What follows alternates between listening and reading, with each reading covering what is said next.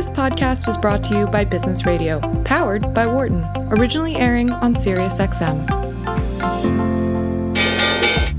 Welcome to our Behind the Markets podcast. I'm your host, Jeremy Schwartz. Alongside Wharton Finance Professor Jeremy Siegel, we tackle the latest market trends every week on Business Radio, powered by the Wharton School, SiriusXM, Channel 132. Our guest consists of experts like the world's leading authority on long-term economic growth, Bob Gordon. We will continue to see jobs created rather than destroyed. Former chair of the Federal Reserve, Janet Yellen. I mean, I don't think either of us ever expected that we would live through a financial crisis. Or even the head of the Digital India Foundation, Arvind Gupta. The reason that people are talking about India is massive digitization and financial inclusion that we have done over the last couple of years. Enjoy this week's show.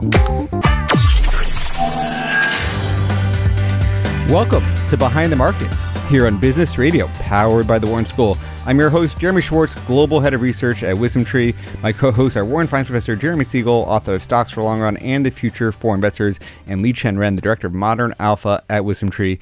Please note I'm a registered representative of Foreside Fund Services. Professor Siegel is a senior advisor to WisdomTree. Our discussion is not tied to the offer or sale of any investment products, and the views of our guests are their own and not those of Wisdom WisdomTree's affiliates. We're going to have a really interesting show today. We're going to have a guest uh, talking about the coronavirus, the health issues. Uh, he's an expert on on global healthcare policy, the U.S. and China. Uh, professor, though, we had a strong jobs report. The uh, the economy is doing well, but the markets don't seem to like its strong economy today.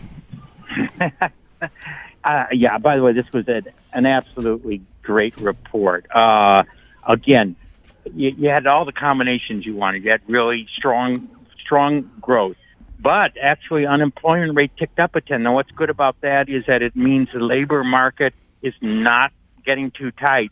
Uh, in fact, the U6 unemployment rate ticked up two tenths, which which takes pressure off of it. But all all this is made possible. How can you have strong job growth and a, a rise in the unemployment rate? And the uh, reason is that uh, the participation rate hit a new cyclical high, nine and nine and a half year high. That's what we've been talking about. More people are entering into the labor force. Uh, that's something that we need to keep this expansion going, and it's working exactly as as we uh, want. So yeah, it was good. And don't forget, we had a we've had a real big run up this week. I mean, I'm not surprised that we have a little bit of profit taking. Uh, you know, uh, today I, I, I it's nothing serious we also know that you know it's the ups and downs of the virus, and you know you hear one report, and you know the, the doctor who had found it died. That brings more fear, and then then we get reports it's not that serious, and that's going to bounce around the, the the market for for quite a while over here. People are getting actually now to talk about how much this is going to reduce. No one wants to give estimates because it's evolving, but it it's really some are talking about four tenths of a percent off of U.S. growth. Um, and more off of global growth, you know, given the fact that U.S. is minimally affected relative to other parts of the world. So, but if it's brought under control and and seen to be not, uh, you know, a serious pandemic, you know, we will see uh, uh, it all come back in the second quarter. Yeah, any any sense on what how the interest rate markets are reacting to it? I mean, is there just some you know there there didn't seem uh, to be a lot of like bullishness on just what the, the economy number was doing, sort of just sort of trading with equities to sort of risk off in some way. It's, it's trading. It's trading again as as the risk hedge market. You know, fears of coronavirus.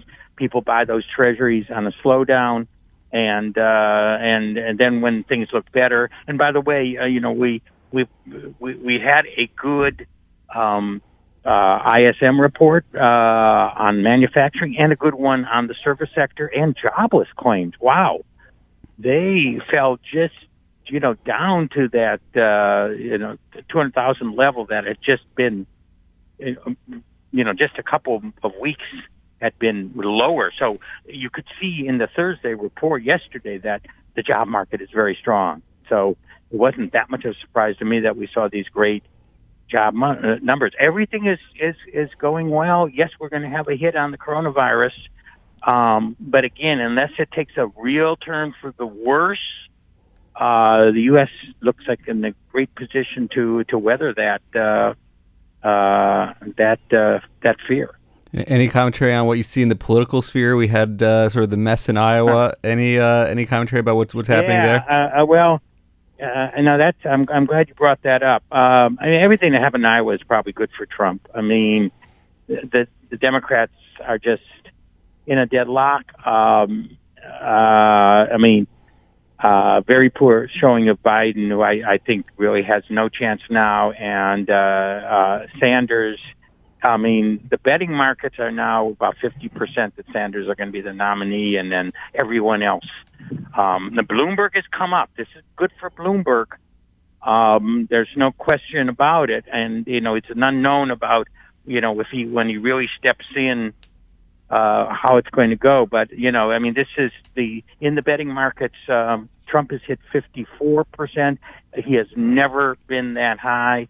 As we know, the Gallup poll, um, uh, recent one, showed that he has the highest approval rating since uh, the first few weeks of his uh, presidency. Good economy, um, you know, peace and prosperity. It's very hard uh, to defeat. And when you know, if the Democrats are going to turn left with uh, um, Sanders, uh, you know, I think that uh, I mean, you saw a preview in the State of the Union market. You know, we're not going to have a socialist takeover of, of the health care because there's going to be socialism here, socialism there. I mean, you know, they're just going to begin to lay it on. And you know, I, I the Democrats are are are kind of very frustrated. They were hoping a centrist candidate could really uh, take a clear lead, and the fact that no one has uh, it's causing them certainly a lot of uh, anxiety and obviously playing into uh, Bloomberg's um, strategy.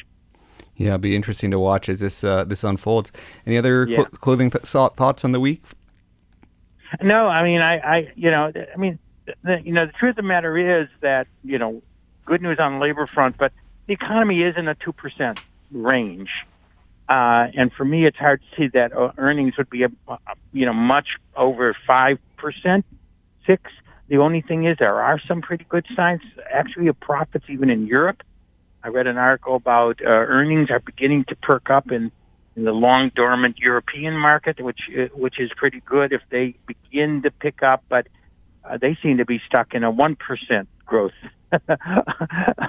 uh, mode. Um, you know, with five percent, uh, maybe five to six percent, it can it can mean we can maintain and have modest growth.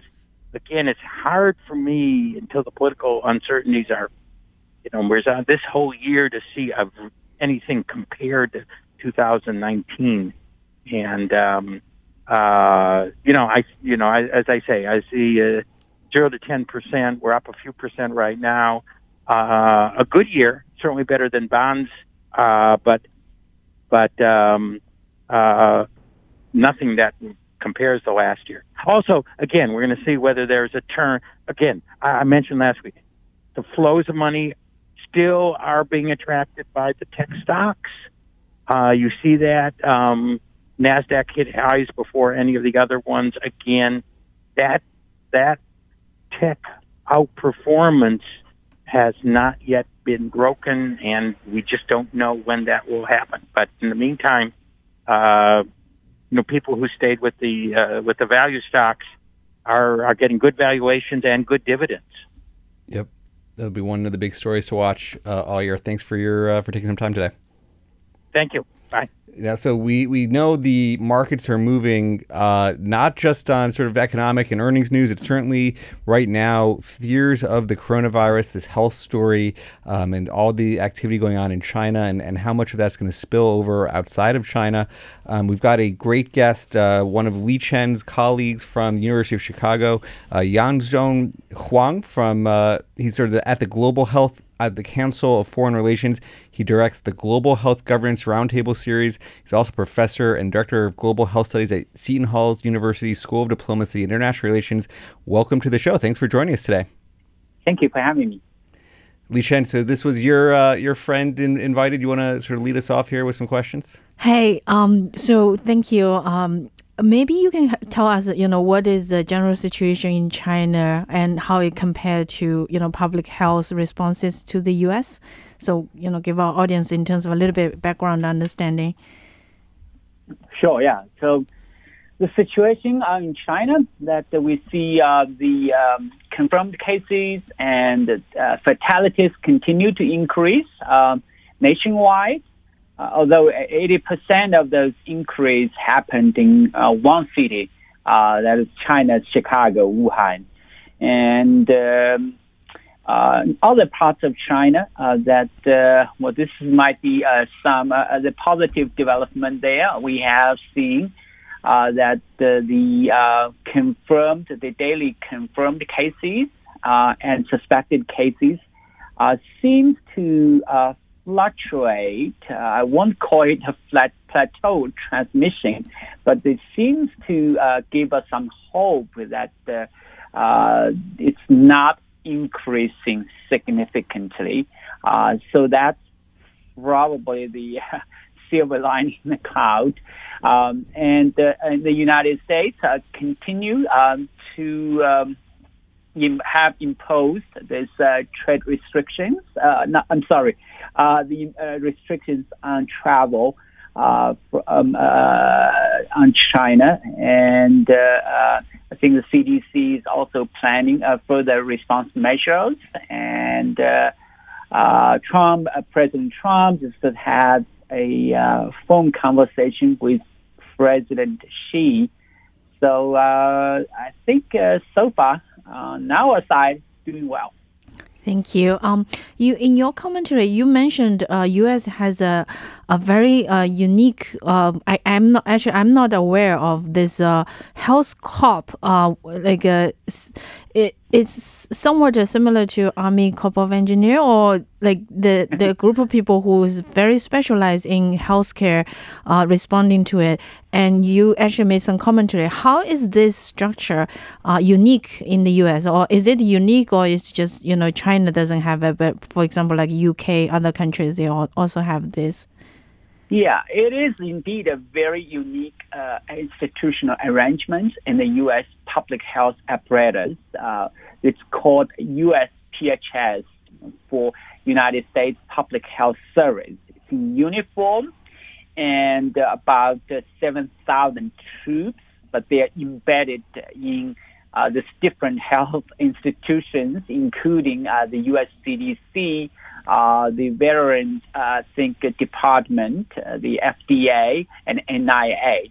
Uh, but the, the USPHS, uh, the officers there, uh, they are under the leadership of the USHHS, the Health and Human Services. And when needed, they could easily be mobilized to provide support, public health interventions in and out of the United States. Professor, when you when you look at the, you know, you made a comment on the flow of patients and reported cases, and uh, you know, the sort of the trend and the growth rate of how many people have the virus, and then you know how many people are dying from the virus.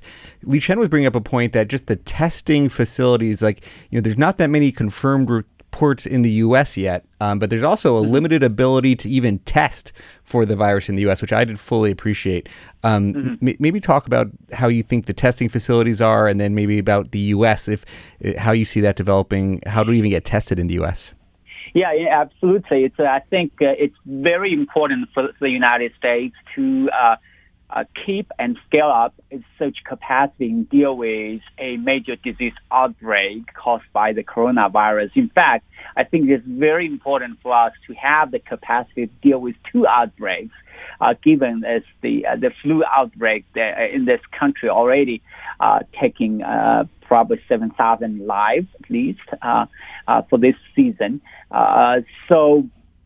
Um, the test, uh, this, the, these facilities is very, very important. Currently, I think the test, uh, the capabilities, testing capabilities are sufficient, given that we still don't have that many cases.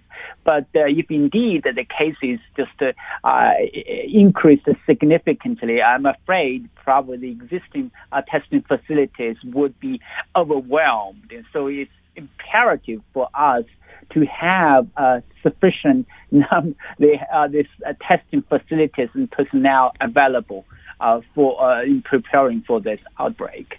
I mean, I mean, it's interesting. I mean, the, the coronavirus is getting all sorts of headlines, but it's interesting at your point on that there's already 7,000 people dying from the flu. um, and probably a lot more than will ultimately for the coronavirus potentially. Um, but I guess uh, this other one has a lot of the headlines today.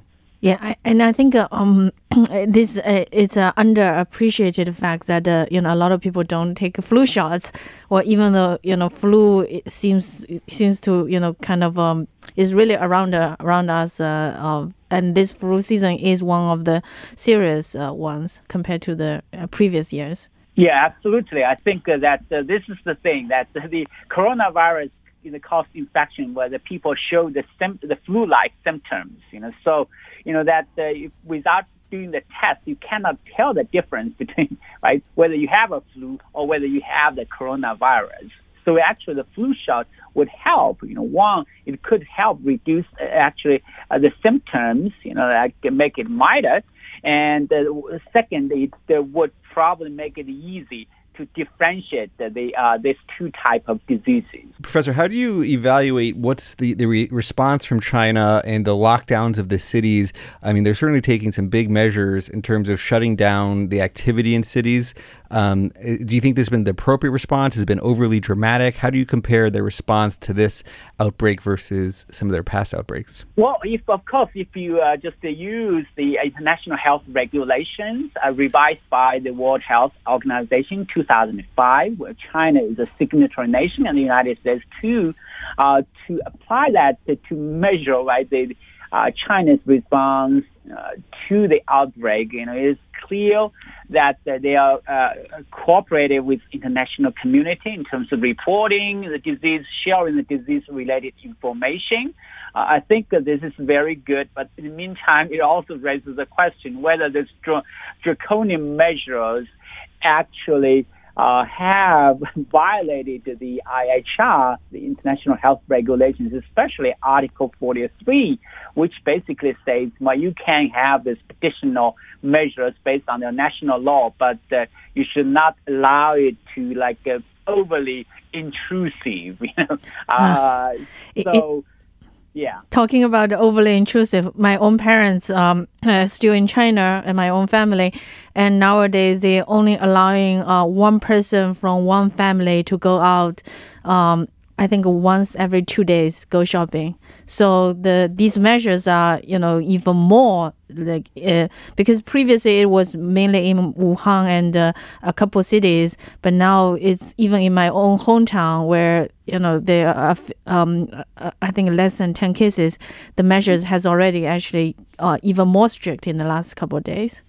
Yeah, absolutely. Yeah, that's actually even I heard in, in uh, those countries that do not have any cases they have imposed those quarantine measures, social distancing measures. So nobody is basically like allowed to travel freely now. So it's not just uh, these measures applied to Wuhan, but in other parts of China, they have taken measures to quarantine villages, districts, you know, so the entire country is like in a shutdown.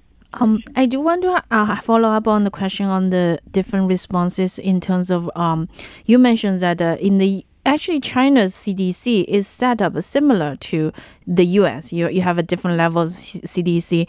Uh, in the US, seems like if there's these kind of cases, you know, there's a somewhat at least the impression is it is timely released while you mentioned that in china the system of reporting and uh, um, somehow um, is a little bit um, I would say didn't quite work in the early warning part of, of, of the whole response. Can you you know elaborate, elaborate a little bit more and in terms of how China can change and you know how, how they might be able to to do this next time?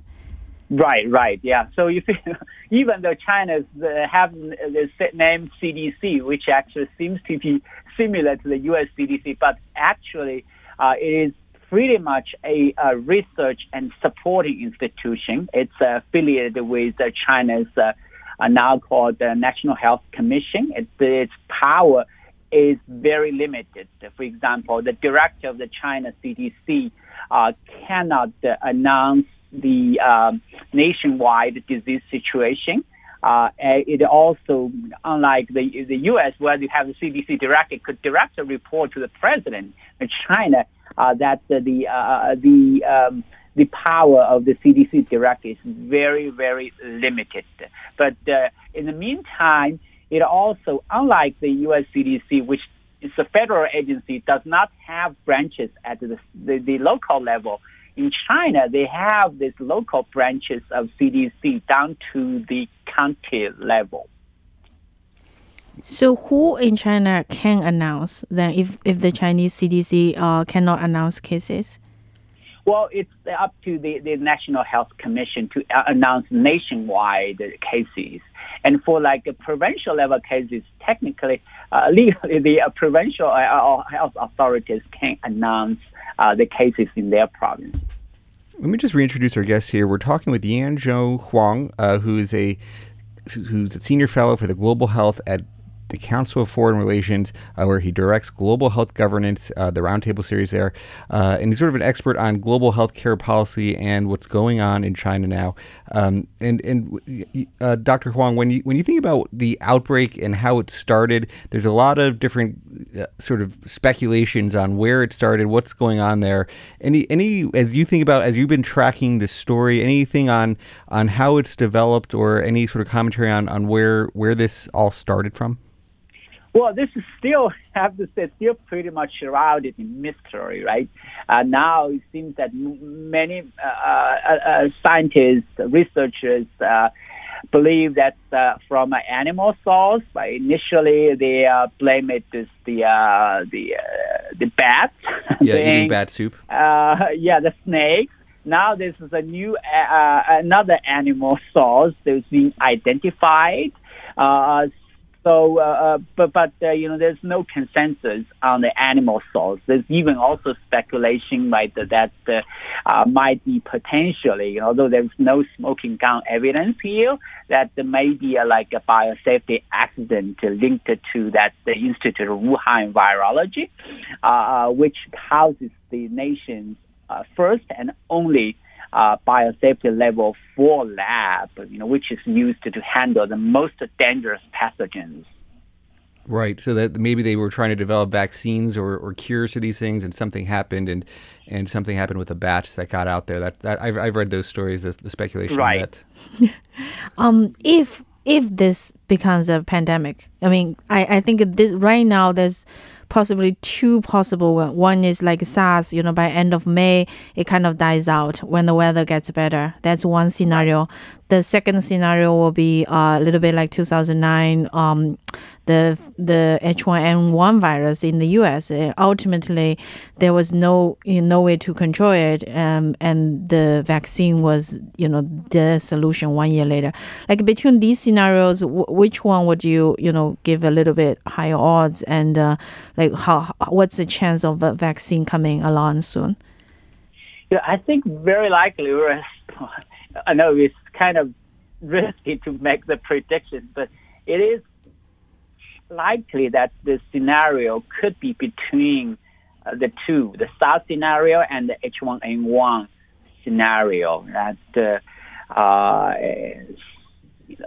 we know that the virus died out, burned out in May. And actually, even before the government uh, implemented the large-scale uh, quarantine measures, um, uh, if my memory serves, uh, the H1N1 uh, pandemic, it's considered a pandemic, but it was really not that dangerous. It's the case fatality rate is actually very low, lower than the seasonal influenzas. So the United States, well, that uh, the, even though uh, this, the uh, the vaccines uh, uh, came out, uh, but by that time the WHO dis- distributed those vaccines to the country, the other de- countries in the developing world. Actually, most of the this the cases already start to drop. You know, this is the the virus was burning out by that time. You know, so I, my my it is possible to develop into a pandemic, but uh, I still hope that uh, the government can contain the spread of the virus. You know, hopefully, uh, by um, maybe um, like um, like another month, uh, we're going to see uh, that cases started to drop um, even in Wuhan. Uh, of course, that still takes time for it actually to to die uh, to burn out. You know, so uh, uh, that is probably the, the, the best case scenario. Um, so right now, still most of China is on so-called uh, imposed vacation, right? But I think uh, ultimately people, you know, will have to go back to work. Um, Exactly. Do you like? Do you think this uh, could pose a, a extra risk um, for for? Yeah. So well, currently the impact is basically on the consumption side, uh, consumer side, right? So the, the, the- the concern here is that if this the spread continues, it might affect the supply side, right, labor side. And now, you know, that's just, the government hopes that the people are going to be back to work uh, next week. Uh, but the, the- actually, one of the concerns is that whether there are enough masks actually for them to wear when they be uh, uh, uh, back to work. Because currently, China only has the capacity of manufacturing 20 million masks a day. And uh, because it uh, accounts for uh, half of the world's uh, capacity of manufacturing masks, so you can't basically rely can count on uh, the support from other countries. Uh, but they look at the demand side. But the you, the China now, they, I think need uh, 1.8 billion masks per day. So in order to accommodate that, that you have to either ask people to come out only once each uh, six days, or uh, maybe uh, use one mask for six days. You know, so uh, that is going to be a bottleneck, you know, for the resumption of uh, the uh, the production in China, uh, and uh, I just uh, can't imagine, right? If you have the workers, you know, like without masks, right, or not working those on the assembly lines, and the, the, this this crowded atmosphere itself could be a photo ground for the spread of the virus. Yeah, I think this is uh, really not have picked up enough. That actually, it's the one of the bottleneck is masks. Like no- not en- not enough capacity. Um, Any other suggestion for people who are listening in and, you know, we don't have a lot of cases in the U.S., but as these this spreads, anything you suggest for people as, from a policy standpoint? Well, I think uh, the, the best solution is still to, uh, pre- I think uh, for now, it's certainly important for the state, the government to increase their search capacity, uh, including uh, to uh, the uh, scale up their testing capabilities. Uh, but in the meantime, at individual level, I think it's important that for everybody to be aware of the risk uh, to learn to protect themselves. You know, this is the method could be very simple, right? Wash hands as diligent as possible. You know, bring hand sanitizers with you, and uh, try, you know, if possible, uh, avoiding, uh, you know, those uh, crowded places, right? Uh, but I think this is no time to be panicky. and take a Um, flu shots. Flu shots. a flu She- shot, Liqian's looking at me here. I got to get my flu That's shot. but but again, it's not time to be panicky. You know, I, I'm kind of uh, concerned if like everybody, when you see everybody is wearing masks, you you, you that mask is you know it's uh, uh, it is the method for protection, but it's also a symbol of panic. Yeah, I think And when you're sick, you do want to wear a mask. I was a little bit sick last week, and I did wear the mask. I felt a little bit guilty, you know, but uh, I decided to wear one because I I was sick. That's right. Well, this has been great, Dr. Huang. Any other sort of areas of research focus uh, for people to follow, stay in touch with what you're working on, or any other final comments of, of what you're working on at the uh, Council of Foreign Relations?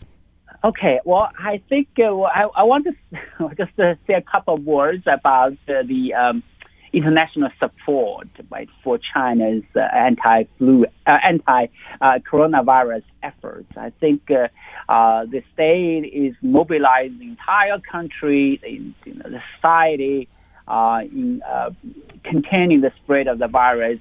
I think we should re- realize that what China is doing is also good for us here, right? So if they are successful, we're going to be spared an outbreak or pandemic. If they are not, we're going to see what is happening probably going to uh, happen here. So it is very important we understand what is going on, show our understanding, and show our support if possible, uh, uh, instead of uh, uh, turning to uh, those irrational and unreasonable efforts or to uh, uh, overreact to what is going on there. Very good. Professor Huang, thanks so much for joining us on the show today. Thanks for listening to the Behind the Markets podcast. If you want to learn more about WisdomTree, visit wisdomtree.com. You can also follow me on Twitter at Jeremy D. Schwartz. I'd like to thank Patty Hall for producing our live program on SiriusXM channel 132 and our podcast producer Daniel Bruno. Join us next week for another edition of the show. Insight from Business Radio, please visit businessradio.wharton.upenn.edu.